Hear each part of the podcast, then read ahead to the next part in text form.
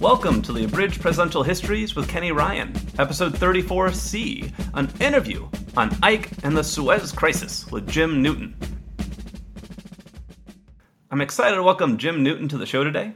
Jim is a veteran journalist, author, and lecturer in public policy at the UCLA Luskin School of Public Affairs. He is also the author of Eisenhower, The White House Years. And there are a lot of major events that happened during those years, but today we're going to focus on the one that might just have closed the book on Europe's era of global dominance the Suez Crisis of 1956. Uh, Jim, thank you for your time. It was a real pleasure. Thank you for having me. So, before we dive in, at a very high level, what was the Suez Crisis and why is it a big deal? Well, um, big question uh, and a good one to start with, I guess. Uh, the um, broadly speaking, I mean, Nasser, General Nasser, uh, was in power in Egypt. Uh, he wanted to build the Aswan Dam, uh, which he saw as a vehicle for improving agriculture in Egypt and modernizing the country. Um, uh, he was uh, shopping around, shall we say, for support for that. Uh, in the way of that period, the non aligned nations in that period uh, often kind of played the United States and the Soviet Union against each other. Mm-hmm. Um, mm-hmm. And that's really what he was up to in the summer of 1956, trying to court American support for the dam, but also leave open the possibility of Soviet support either for the dam or for other projects. And that was um, a big so, dam on the Nile River, correct? Uh, yes, I'm sorry. Yes, the Aswan yeah. Dam on the Nile River. Um, and so the really at the at the highest level, the Suez Crisis is a geopolitical uh, flashpoint uh, or set up to be a geopolitical flashpoint between the United States and the Soviet Union turned out not to be. So in that sense, it's different right. than all the others. But but it was kind of built along those lines, even though it ultimately unfolded in a different way. So, so it starts off with Nasser playing kind of the Soviets and the Americans against each other over support for a huge dam that's important right. to the development of Egypt. Right. But what, what ends up being the true trigger point is Egypt nationalizing the Suez Canal. Uh, and then England, France, and Israel all say, not so fast, my friend, and they retaliate. So, right. how does this get from, oh, you know, before we touch on how we go from a dam to the canal, let's talk about what was the historic relationship between those three countries in Egypt. You know, what's their involvement and interest? And let's start with England. You know, yeah. when I think of England, I think of back in World War II, the Brits had a bunch of people in Egypt, you know, and I know they were very invested in the canal. Uh, but what, what is their relationship with Egypt right. here? Well, and interestingly, of course, Nasser, uh, as an anti colonial leader of Egypt, uh, saw Britain as a foe, really, from the from his rise to power, uh, and even uh, dabbled with the idea of uh, doing battle with the British during World War II in order to secure Egypt wow. independence. Yeah. Um, so there's a lot of cross-cutting loyalties here, uh, or cross-cutting history, I should say. Um, most relevant to this period Britain and France were the primary builders of the Suez Canal and owners of it. Um, so, where there's a threat, now the canal is was regarded properly as a sort of international resource. It's, it was open to international commerce, but it passes through Egypt and it's owned by Britain and France. And so, therein lies the the rub of a struggle right there. Um, that this this monumentally important piece of infrastructure is located in one country and owned by two others with whom there are frosty relations. Absolutely. And, and then what's Israel's involvement in this? I mean, Israel was just founded in 1948, about what's that, six years, eight years before this whole crisis right. is going to happen, eight years. So what's their relationship with Egypt like?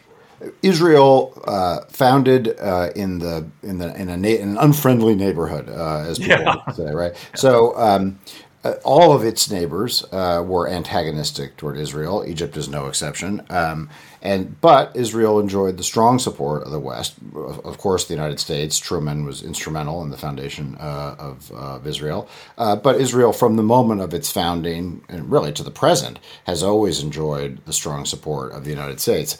Uh, and with that, the support of the Western alliance. So Israel had unfriendly immediate neighbors, but strong patrons. Uh, among them, Britain, France, and the United States.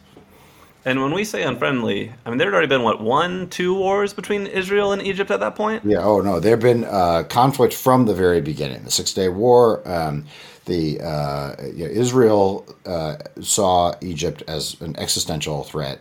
I mean, literally to its existence. Um, and while there, the um, the Suez Canal, of course, lies uh, on the edge of the Sinai Peninsula. Um, right, right. The peninsula itself was something of a buffer uh, between the two. Right. But uh, but in in effect, the countries, with the exception of that buffer, abut one another. So they are they are formid- Egypt was a formidable enemy, very much on Israel's uh, border. Yeah, it didn't take 40 years to cross anymore, but it's still a big buffer right there, the Sinai Peninsula. Right, right. I mean, a buffer, but right, a buffer, right, as you say, it takes Moses a long time to cross this. It does not take tanks or planes as long to cross it. So. okay, so that's the state of play where Egypt, they have this canal owned by what they see as colonial foes. And they also have uh, Israel, a very antagonistic relationship there. But what Egypt decides to do is they nationalize the Suez Canal on July 26, 1956. So, to that earlier question, how did we get from a, a thing about a dam to nationalizing the Suez Canal? Right. Well, uh, short version of the long history there. Um, as Nasser uh, courted support for the Aswan Dam, Eisenhower set as a condition of that support that he ceased to seek support from the Soviet Union. Mm-hmm. That um, antagonized Nasser, who, like many non aligned countries in that period, felt uh, both took advantage of the hostility between the United States and the Soviet Union, and also also felt often felt um, manipulated by it. Uh, and in this case, I mean, imagine this is the president of the United States telling his counterpart what he can and cannot do with respect to, to seeking foreign aid understandably uh, irritates Nasser. Uh, so Nasser continued, despite Eisenhower's warning that he didn't want him courting Soviet support, continued to do so until finally Nasser sort of made up his mind and decided to accept an American offer of aid for the Aswan Dam. By that point, Ike and the US, US, Congress had grown so frustrated that he wouldn't abandon uh, his uh, solicitations to the Soviet Union that they withdrew that support. They, they oh, wow. so suddenly the support that he had assumed was kind of in his back pocket was withdrawn from Nasser, and now he's left without a patron for the dam. Um, yeah. So he's he's not only angry but really stands to have his dream pulled out from under him at that point. Yeah. And, and, so his response to that is to seize the dam. Why then? And, and also, what's it mean when we say nationalize the dam? What the canal. nationalize the dam? Uh, yeah, the canal. Um, the canal. I'm sorry, canal. Yeah, yes. yeah, yeah. No, no, they're easy. they're easy to mix up. They're all part of the same. They're even yeah. geographically sort of part of the same project. Um, well, what we mean by nationalizing is seizing on behalf of the government. Um, popular uh, technique by smaller countries around the world, very much in this period. Um, we had seen it, um, threats of it in different countries. Uh, Iran had talked about nationalizing its oil industry, and the Eisenhower administration's response was to wage a covert action against Iran and to, to, to topple Mossadegh. Uh, in Guatemala, uh, the Arbenz regime had uh, talked about nationalizing American companies there. Uh, and the Eisenhower uh, administration overthrew Arbenz. So this was this was part of the geopolitics of this period, and this technique of nationalization was often a kind of flashpoint uh, in these conflicts. So, what it means is that Nasser, Egyptian troops, uh, seized the canal, and he ordered the employees of the French and British to stay at work. Uh, so he wanted them to keep running the canal, but he was going to seize the revenue from it, and and acquire, and the Egyptian government would acquire ownership of the canal itself. And so that revenue would help him build his dam, I presume. Exactly. Right. So now he's got an alternative source for the money and uh, the removal of a thorn in his side, which is this giant foreign project running right through the middle of his country.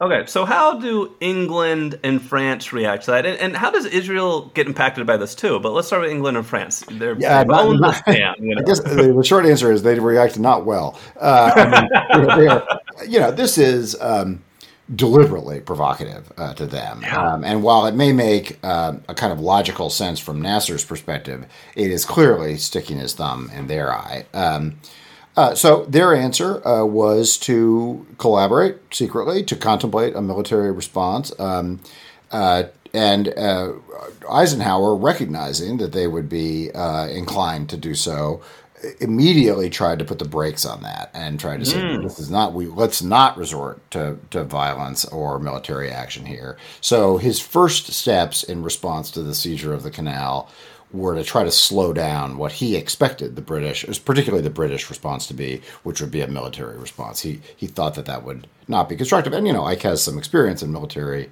matters, obviously. Yeah. So his uh, you know his wisdom on that generally was was accepted, uh, and, and, so in this case, I think he had initial reason to think that he could uh, intervene to slow down this crisis and to prevent a military conflict.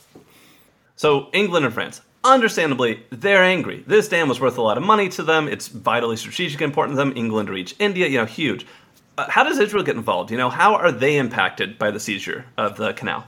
Yeah, I, I, it's a good question, um, and the best answer I can say to that is really indirectly. Uh, I mean, they have commercial interests. Of course, uh, commerce flows through the canal. They're very close to the north end yeah. of the canal, and so there is a commercial. They have a commercial and trade interest in the canal being open and accessible to them obviously they would be frightened to have that commerce cut off by Egypt because Egypt is hostile to them. Um, but the real, I think, the larger perspective for Israel is that this is an opportunity to ally militarily with Britain and France. Um, uh, in uh, pursuit of its other objectives, which is a security, its own security in the region. And Egypt is such a threat to that security that now here's an opportunity, perhaps, to bolster that security with the assistance of Britain and France. Um, so Egypt's, or I'm sorry, uh, Israel's interests in this are both very immediate and indirect, but also uh, monumental um, in the sense that really at stake for Israel in almost any regional conflict in that period is its survival, uh, because yeah. of a small country surrounded by enemies, and Egypt is chief among them, at least in that period. All right, so so we have Israel, England, and France coming together to hatch a plot. Eisenhower's trying to talk them out of it, not knowing what that plot is. But what is the plot they come up with? What is the plan that they land on for how they're going to respond.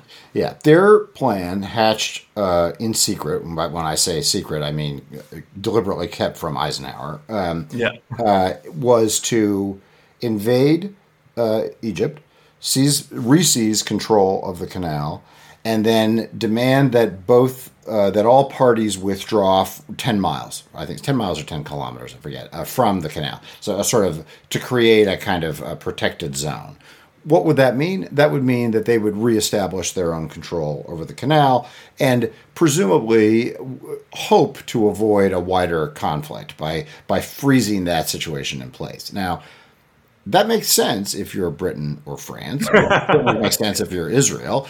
It doesn't make a lot of sense if you're Nasser because it, it, it undoes everything Nasser has do, just done. I mean, it, it does so in the name in the in the name of a kind of restoration of stability, but it does so completely at the expense of Egypt. So it it makes sense on the drawing boards. It doesn't make a lot of sense on the ground, at least if you're Egypt. cool. So that, that's the plan they have. And, and let's revisit why Eisenhower opposed this action. I mean, you'd mentioned, you'd laid out twice Iran nationalizes oil, he, he gets involved. There's a coup. Guatemala talks about he gets involved. So why is he like, no, no, no, guys, don't worry about Egypt? You know, yeah, because it's not our canal? Like, why? why? Yeah, also a good question. Uh, I mean, it's funny. I don't have a document to point to for this, um, but I remember as I went through the Eisenhower papers uh, on this subject um, and on Middle Eastern relations generally, I pick up a kind of um, a kind of appreciation of Eisenhower for Nasser, um, and I don't mm-hmm. know if that's a a military bond uh, or mm-hmm. a kind of personal appreciation. I, I, I wouldn't go. I certainly wouldn't call it friendship, and I'm not even sure if I would call it admiration but a kind of grudging respect uh, for him. Uh, so I do think, oddly, I think there's a little bit of personal chemistry uh, there, and, and that's never to be discounted entirely in international yeah. relations. Um, I think another element here is that he was just frankly pissed off that is that uh, France and Britain would do this without his consent and over his stated objections. I mean, he, he didn't. Now, the other thing to keep in mind here is domestic issues. Eisenhower's facing re-election this summer, um, oh, yeah, so sure. the last thing he needs is a crisis in the Middle East. And I'm not saying that his re-election guided his response here. I, I actually think to some degree he was. He even said he'd be willing to forego re-election to resolve this crisis. So who knows whether I take that with a grain of salt. But um, but, um, but yeah, the point here is th- there's politics at all levels. Uh, there's geopolitics and there's also domestic politics for Ike. Um, and all of them bend toward him not wanting a war in the Middle East in July of 1956. Um, and that's really what this action threatened. Um, I mean, yeah, yeah. It's, it's easy to think of Egypt is just vastly overmatched by Britain, France, and Israel, and to some degree that's true. But Egypt is no slouch. Uh, I mean, this is a oh, significant country with a military yeah. on its home turf. Uh, so. Yeah. Uh, this military action could easily have gotten out of hand, um, and that's in nobody's interest, least of all Ike's. All right, so so that's the plan. That's the thing of interest. And Ike doesn't want a war in July. He gets one in October instead, like a week before election day. Yeah, yeah, uh, yeah, want them all. October 29th, 1956, uh, three months, you know, after the, or maybe a bit more than that, after the canal was nationalized, Israel invaded Egypt, if I got the details right, captured the canal, and then I think like France and England's navies were just there poised off the coast, ready to land. To, oh, hey, we just happened to be in the neighborhood to keep right. the peace and be the heroes here. And, and as you said, restore their control of the canal. And I mean, I suppose almost kind of turn Egypt into a client state potentially uh, at that level too. So when this happens, what is Ike's response when he hears what happened? He is livid uh, to discover that this has happened. Uh, and again, for all the reasons we've already kind of hinted at, right? That this is a conflict he does not want politically, a conflict that he's worried for the world's sake, uh, what might happen. Um, and he's directly told them, don't do it. And yeah. So, um, so he has spoken, he thinks, um, forcefully and clearly as the preeminent military political leader on earth at that point to yeah. close friends and allies, given them his strong recommendation, and they have not only disregarded it, but lied to him about it. Um, and he was livid. Uh, now, the other thing also to mention here, not to get completely sidetracked, but the Soviet Union is in the is right in the middle of suppressing uh, an uprising in Hungary as this is going on. So mm-hmm. there's a real sense of the wheels coming off the bus uh, in this moment in terms of the balance of powers and containment strategy, and Eisenhower as the the skillful hidden hand leader of the of this mm. uh, Cold War conflict. All of that is fraying at the moment um, yeah. as, as this is happening. So Ike is additionally stressed by that. Now that's not that's not the fault of Britain, France, or Israel. That's a separate conflict, really. But but from Eisenhower's perspective, this all has to be managed at once. Um, so you know, Eisenhower, from the day he took office to the day he left, governed with the very real threat of, of a nuclear war, of a of a yeah. global confrontation. And at this moment, uh, with Hungary, um, Hungary in, at war, with Egypt at war, with uh, three stalwart American allies the, the, possibility of either of those conflicts escalating into nuclear war was real, much less two at once. So you brought the Soviets. The, this crisis is happening, and the Soviets also oppose the intervention. You know, what was their reasoning, and, and how weird was it to see the Americans and the Soviets on the same side of an issue at this time? Yeah, there's a there's a UN vote in the middle of this where I think there's five or six no votes and the no votes are like the are Israel, France, uh, Britain, a couple others, I guess, and the yes votes include both the Soviet Union and the United States. It's really uh, almost unheard of in the period. I mean, in a in a funny way, the Soviet response is truer to form.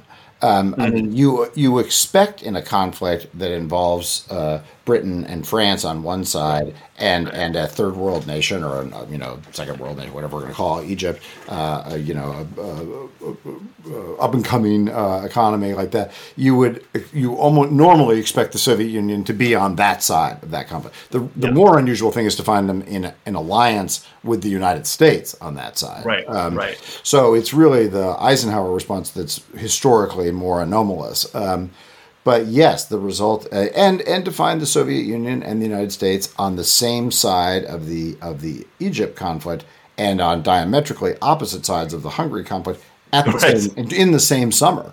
Um, yeah. So it's a very bewildering uh, uh, international situation for sure.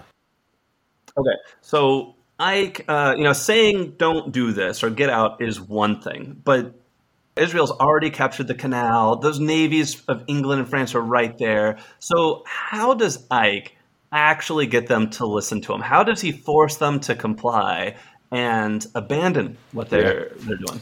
It's uh, and this part in some ways is the most uh, fascinating of all because he well, course, he's never going to go to war against uh, Britain right. and France. I mean, that's uh, right. I, I right. can't imagine that that was ever even discussed. Um, but he does punish them for it. Um, he imposes sanctions. He uh, restricts oil uh, that's passing uh, from various countries to Britain and France, particularly Britain.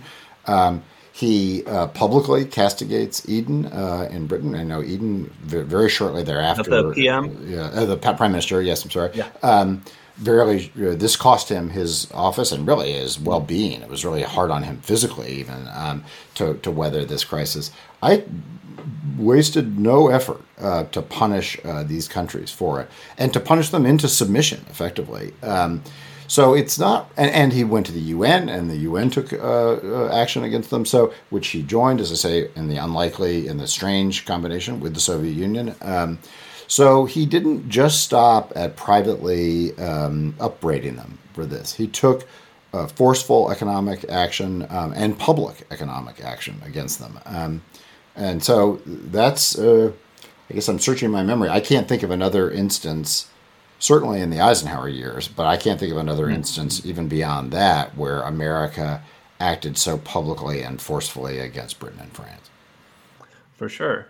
And did it work right away? I mean, we, we had these navies like England and France. Did they ever get involved in Egypt, or was this enough that their navies turned home? Yeah, and- it, it, did not immediately yield the result that I hoped. They did not immediately withdraw. Uh, but over time, and I'm, I'm, struggling now to recall the amount of time, but there uh, over the coming weeks, months, um, that's what you should check me on. But um, uh, ultimately, yes, power, the Suez Canal for a time reverted to British management, um, British and French management, uh, but then over time uh, yeah. ultimately passed over to Egypt, to Egypt. Um, as uh, Nasser had hoped.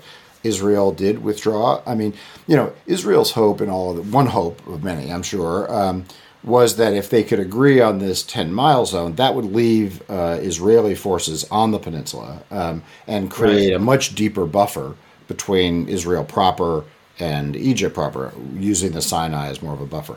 Ultimately, that zone evaporated and Israel returned to its borders. So it didn't secure the long term advantage that it wanted. But the Sinai remained, and, really in some ways even today remains, a sort of un, largely uninhabited area that, that provides some protection from both of them. So the short term response to Eisenhower, none of these countries yielded immediately, um, mm-hmm. but uh, they did yield. Um, and I think it really, you know, I used the term earlier, Fred Greenstein coined the expression the hidden hand presidency. Uh, often you, it's hard to tell the precise results of an Eisenhower foreign policy initiative because they were often conducted quite quietly. Um, and only do you, only it's hard to deter, it's hard to tell it's only possible to tell by looking at the papers uh, what results they had sought and what results they achieved. This is a bit of an exception to that because uh, this took place in the in the most public possible way um, and though it took some time it ultimately achieved the eisenhower objectives which is to restore israel uh, i'm sorry to restore egypt to its borders to bring uh, britain and france out of the region, or at least out of the region militarily, um, and to ultimately pass control over the canal to Nasser in Egypt. So, if you were to look at like what did each country win or lose in this, you know, starting with England, France, Israel, you know, Egypt, what would that ledger look like?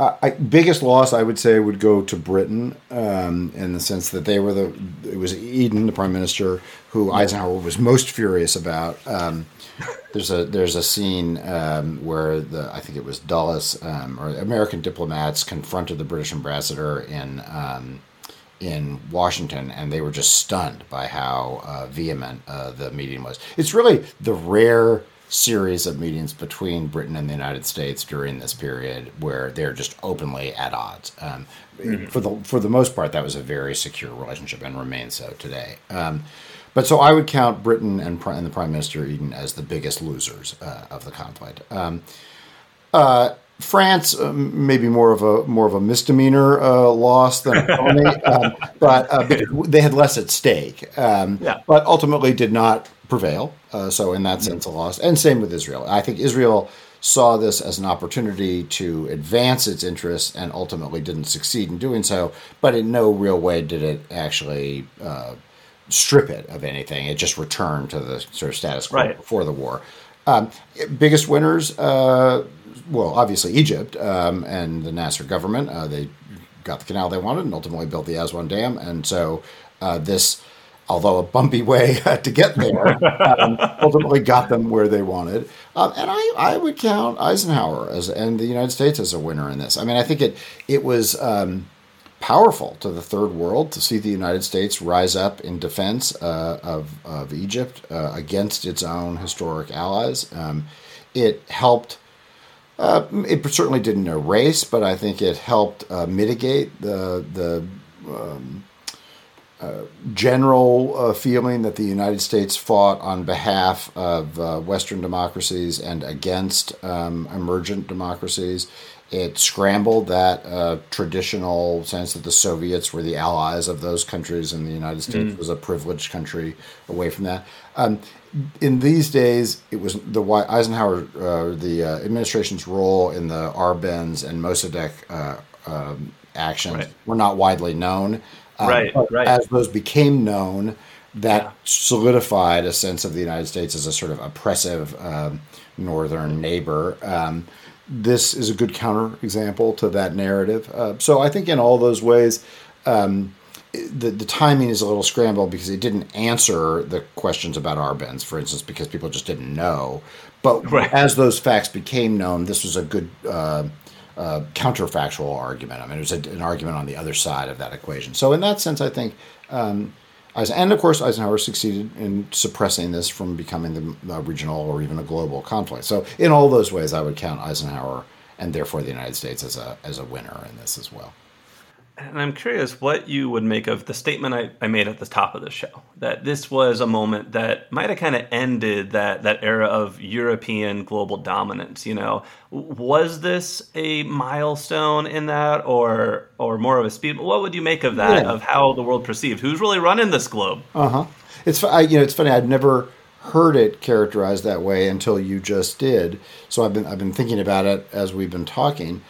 I, think there's a case to be made for that. I mean, I, as I say, I haven't ever heard that characterization of it, but um, it's certainly, at a minimum, it is a moment where the expectation that the, that Europe and the United States would act in concert mm-hmm. to get their way in other parts of the world fractured. Um, you know, we've seen some of that since uh, in Syria, is coming to mind. Um, uh, and in many other instances. So, uh, is it the begin? Is it the end of one era and the beginning of another? I'd have to think more on that. I think, but it certainly yeah. is a uh, uh an inflection point in our in a relationship, um, and it has been more complicated since, and for the better, by the way, uh, since. Um, so, in that sense, yeah, I think you could make a good case for that statement. Yeah.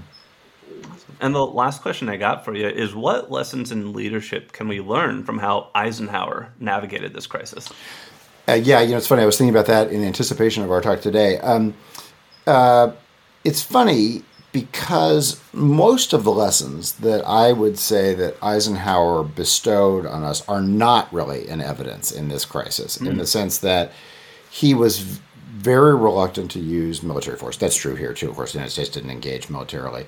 Very reluctant to use military force. Very willing to threaten. Um, uh, generally, very conscientious about the maintenance of alliances. Um, that you know, mm-hmm. this is after all, this was the first head of NATO. Um, his title was Supreme yeah. Commander, which is a yeah. big one to wear on your shoulder. Um, and so uh, his his instinct was almost always to work in close concert with um, America's European allies, almost always in opposition to the Soviet Union or to some degree China, um, and to do so quietly. Um, and that yield, I mean, you know, the, the great statistic that I like to say, that I like to cite to people about the Eisenhower administration is that through eight years of enormous prosperity and growth, um, the total and, and an ongoing nuclear fueled conflict with the Soviet Union and China, the total number of American battle casualties from the end of the Korean War. The Korean War came to an armistice sure, six sure. months after Eisenhower took office. The yep. total number of American battle casualties from that point to the end of the Eisenhower administration is one. There's one American serviceman shot to death in Lebanon. That's the only battlefield casualty of the post Korea Eisenhower administration. So, wow. And there's really nothing like that in American history, um, a period like that. Certainly a period of when you think about all of the global conflicts that occurred during those seven and a half years. Um, this one's a little different because this is much more publicly waged. It's not in concert with our allies. In fact, that's what makes it so special is that it was in opposition yeah. to the allies. So in that sense, it's atypical, I think, of Ike's diplomacy. Um, but it does have some of those hallmarks that willingness to threaten, that use of economic power, um, that genuine reluctance, really deep seated reluctance to commit American forces to battle, but the willingness to let the other side think you might do so at any given moment. Um, all of that's here. And those, I think, are really important lessons of the Eisenhower years. And, you know, Eisenhower was the first American president to have a nuclear weapon and not use it, right? I mean, I mean, Truman, Truman's the first point. to get it and used it, yeah. and then Ike got it, and for years Ike had it and and could have used it. Many people wanted him to use nuclear weapons to end the Korean War. Um, right, right. So that that power, uh, that maintenance of power without the full use of it, is a, a, a lesson of humility and strength in humility. I think that. Uh, Lord knows we would be well to observe today, and I, I think that many presidents aspire to it. Few have mastered it as well as he did. If you've enjoyed this interview with Jim and want to learn more about Eisenhower, please pick up Eisenhower, The White House Years from your nearest bookstore. Uh, Jim is also the editor of Blueprint Magazine at UCLA, a public policy magazine you may well enjoy. Thank you for your time, Jim. My pleasure. Thank you.